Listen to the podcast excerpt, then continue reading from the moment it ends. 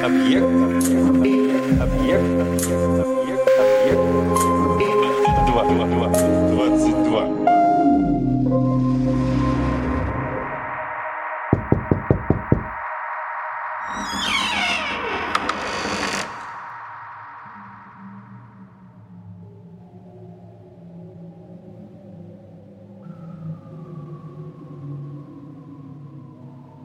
Когда же настала восьмая ночь, она сказала, «Дошло до меня, о счастливый царь, что заколдованный юноша говорил царю. Когда я ударил раба, чтобы отрубить ему голову, я не разрубил еремных вен, а рассек горло, кожу и мясо, но я думал, что убил его». Он испустил громкое хрипение, и моя жена зашевелилась, а я повернул назад, поставил меч на место, пошел в город и, войдя во дворец, пролежал в постели до утра. И дочь моего дяди пришла и разбудила меня, и вдруг я вижу, она обрезала волосы и надела одежды печали. И она сказала, «О, сын моего дяди, не препятствуй мне в том, что я делаю».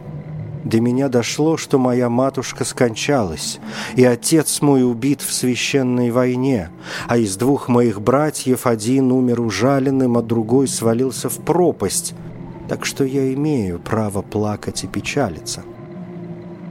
И, услышав ее слова, я смолчал и потом ответил, «Делай, что тебе вздумается, я не стану тебе прикословить».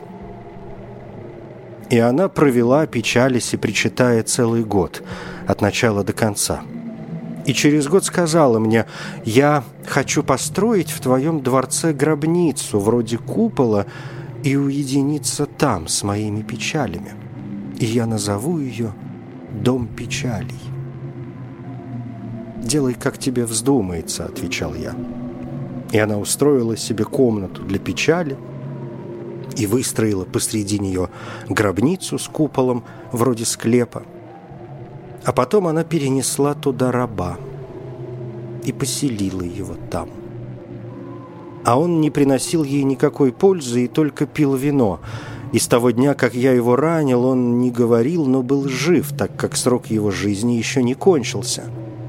И она стала каждый день ходить к нему утром и вечером, и спускалась под купол, и плакала, и причитала над ним, и поила его вином и отварами по утрам и по вечерам, и поступала так до следующего года. А я был терпелив с нею и не обращал на нее внимания. Но в какой-то день я внезапно вошел к ней и увидел, что она плачет, говоря, «Почему ты скрываешься от моего взора, о услада моего сердца? Поговори со мной, душа моя, о любимой, скажи мне что-нибудь». И она произнесла такие стихи. «Утрачу терпенье я в любви, коль забудете, и ум и душа моя не знают любви к другим». Возьмите мой прах и дух, куда не поедете. И все остановитесь, предайте земле меня. И имя мое затем скажите, ответит вам стон долгий костей моих, услышавший голос ваш и потом продолжала, плача, «День счастья — тот день, когда достигну я близости, а день моей гибели, когда вы уходите. А если угрозою я смерти напугана, то слаще спокойствия мне близость с любимыми. И еще — и если бы жить могла в полнейшем я счастье, И мир я держала б весь в руках, И Хасроев власть, Все это б не стоило крыла комариного, Когда б не могли глаза мои на тебя взирать. Когда же она закончила говорить и плакать, я сказал ей, «О, дочь моего дяди, довольно тебе печалиться, что толку плакать? Это ведь бесполезно» не препятствуй мне в том, что я делаю. Если ты будешь мне противиться, я убью себя», — сказала она.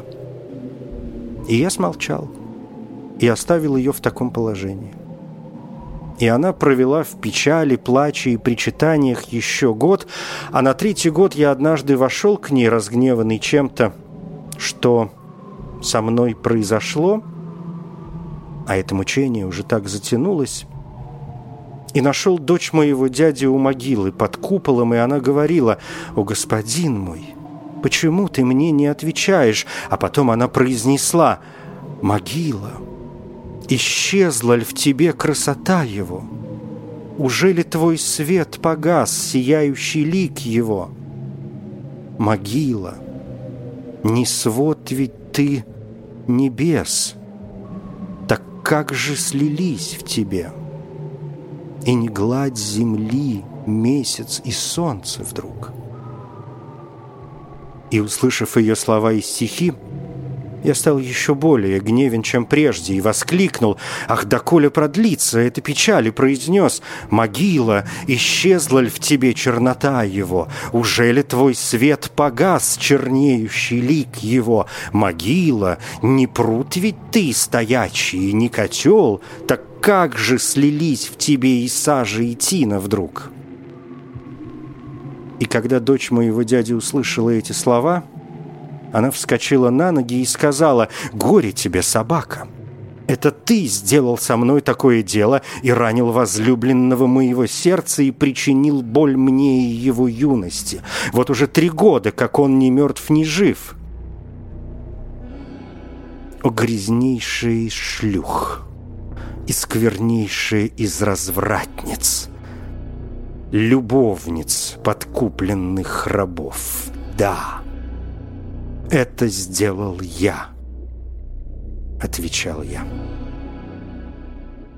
И, взяв меч в руку, я обнажил его и направил на мою жену, чтобы убить ее, но она, услышав мои слова и увидав, что я решил ее убить, засмеялась и крикнула «Прочь, собака! Не бывать, чтобы вернулось то, что прошло, или ожили бы мертвые! Аллах отдал мне теперь в руки того, кто со мной это сделал, и из-за кого в моем сердце был неугасимый огонь и неукрываемое пламя!»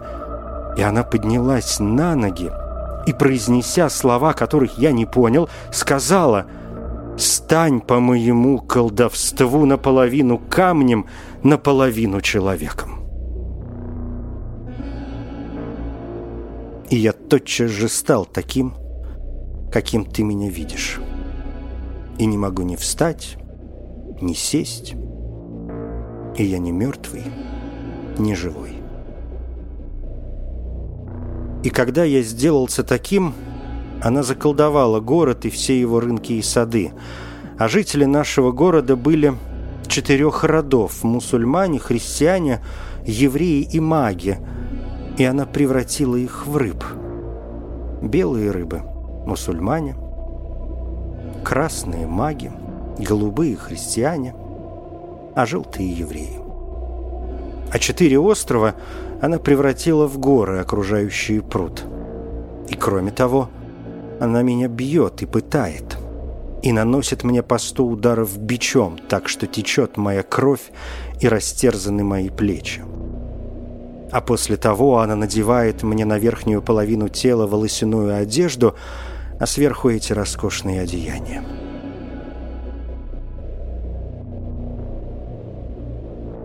И потом юноша заплакал и произнес –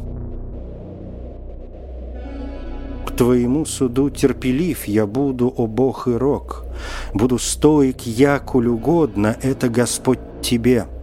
И враждебны были, и злые они, и горды со мной, но, быть может, я получу взамен блага райские. Непосильны мне те несчастья, что гнетут меня, и к избранному прибегаю я и угодному. И царь обратился к юноше и сказал ему, «О, ты прибавил заботы к моей заботе после того, как облегчил мое горе, но где она у юноши и где могила, в которой лежит раненый раб?» Раб лежит под куполом в своей могиле, а она в той комнате, что напротив двери, ответил юноша. Она приходит сюда раз в день, когда встает солнце. И как только придет, подходит ко мне и снимает с меня одежды – и бьет меня сотни ударов бича. И я плачу и кричу. Но не могу сделать движение, чтобы оттолкнуть ее от себя. А отстегавши меня, она спускается к рабу с вином и отваром и поет его. И завтра с утра она придет.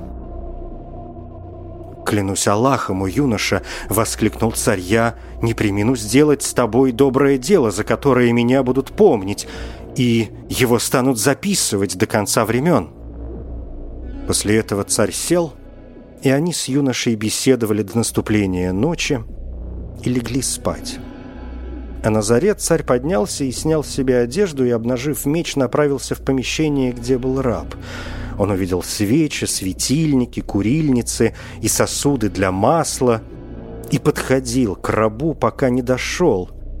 И тогда он ударил его один раз и убил. И, взвалив его на спину, бросил в колодец, бывший во дворце.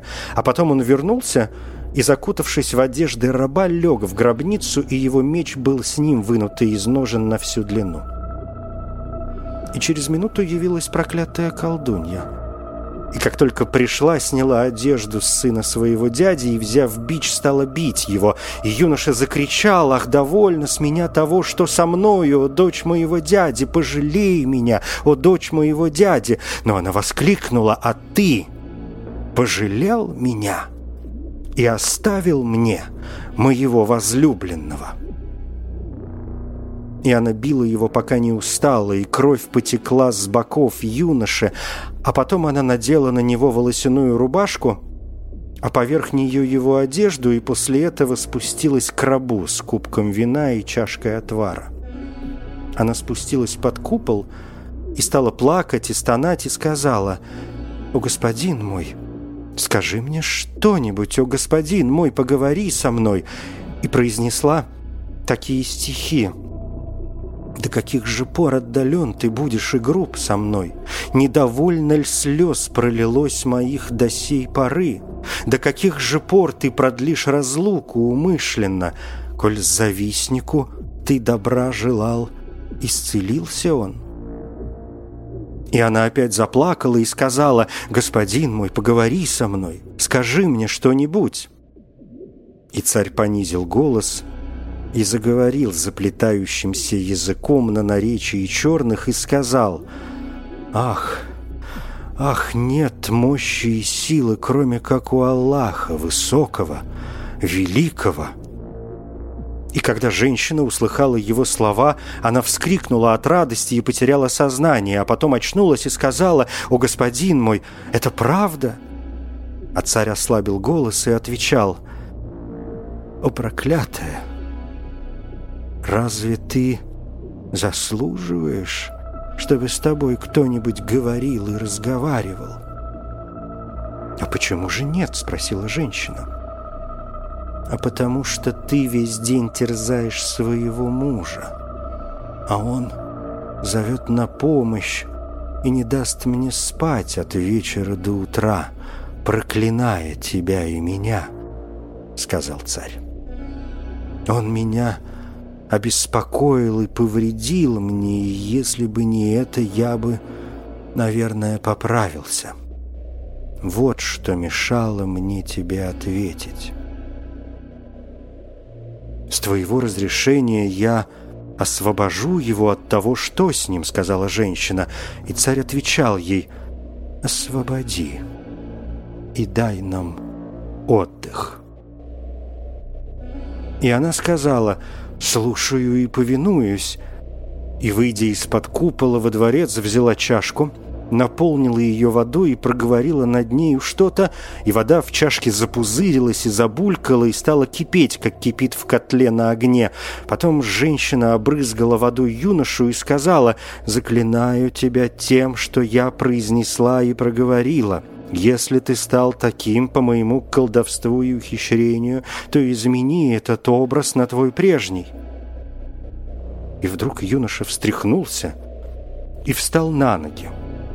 И он обрадовался своему освобождению и воскликнул, свидетельствую, что нет Бога, кроме Аллаха, и Мухаммед – посланник Аллаха, да благословит его Аллах и да приветствует. А она сказала, выходи и не возвращайся сюда, иначе я тебя убью. И закричала на него, и юноша вышел. А женщина вернулась к куполу, сошла вниз и сказала, «О, господин мой, выйди ко мне, чтобы я видела твой прекрасный образ». И царь сказал ей слабым голосом, «Что ты сделала? Ты избавила меня от ветки, но не избавила от корня». «О, мой господин, о, мой любимый!» — спросила она. «А что же есть корень?» И царь воскликнул «Горе тебе, проклятая! Корень жители этого города и четырех островов.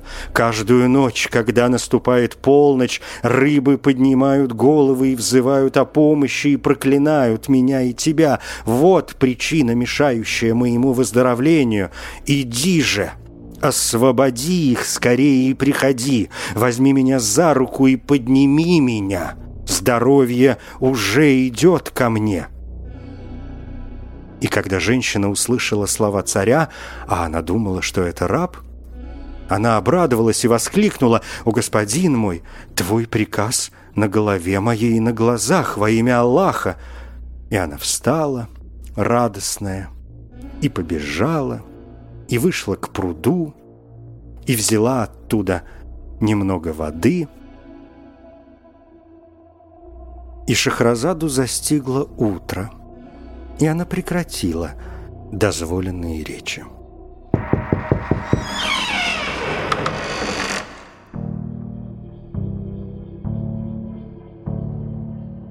Когда же настала девятая ночь, она сказала, «Дошло до меня, о счастливый царь, что женщина-колдунья взяла из пруда немного воды и проговорила над нею слова непонятные.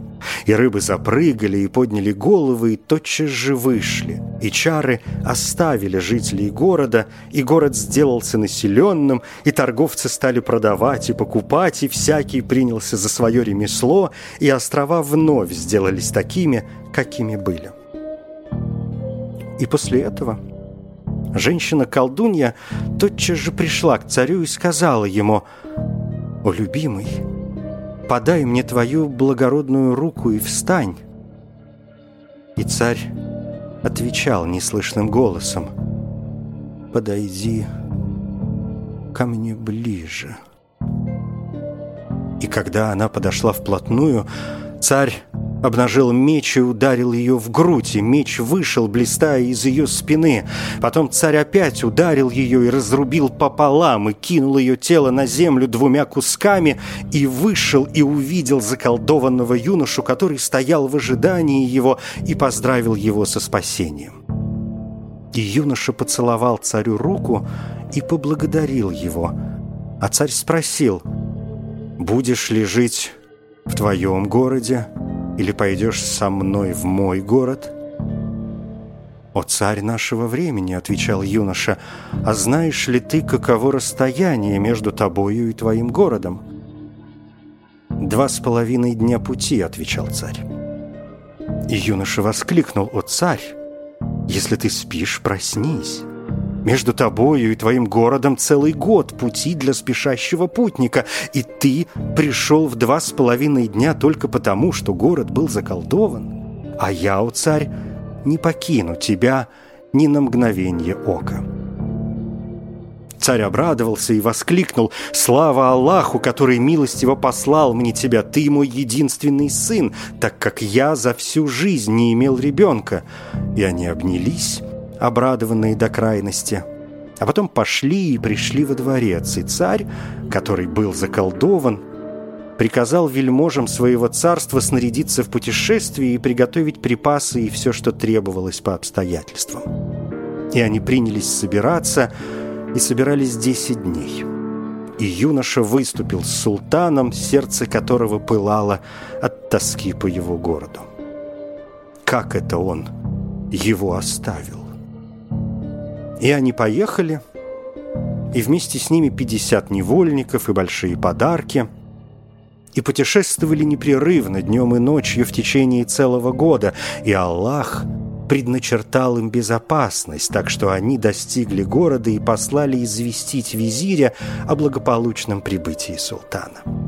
И визирь, и войска выступили после того, как их оставила надежда на возвращение царя, и войска, приблизившись к царю, облобызали перед ним землю и поздравили его с благополучным прибытием. И царь вошел и сел на престол – а потом он обратился к визирю и рассказал ему все, что случилось с юношей, и визирь, услышав о том, что с ним произошло, поздравил его со спасением, и тогда все успокоились. И султан наградил многих людей и сказал визирю, «Позови ко мне рыбака, что принес нам рыб». И послали к рыбаку, который был причиной освобождения жителей города, и его привели, и царь его наградил и расспросил, каково его положение и есть ли у него дети. И рыбак рассказал, что у него есть две дочери и сын, и царь велел привести их и женился на одной. А юноша дал другую дочь. Сына же рыбака сделал казначеем.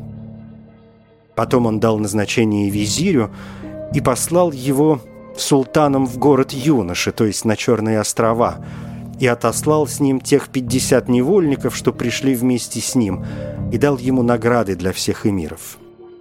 И визирь поцеловал ему руки, и в тот же час и минуту выступил, а царь и юноша остались. Что же до рыбака? То он сделался самым богатым человеком своего времени, а его дочери были женами царей, пока не пришла к ним смерть. Но это неудивительнее того, что произошло с носильщиком.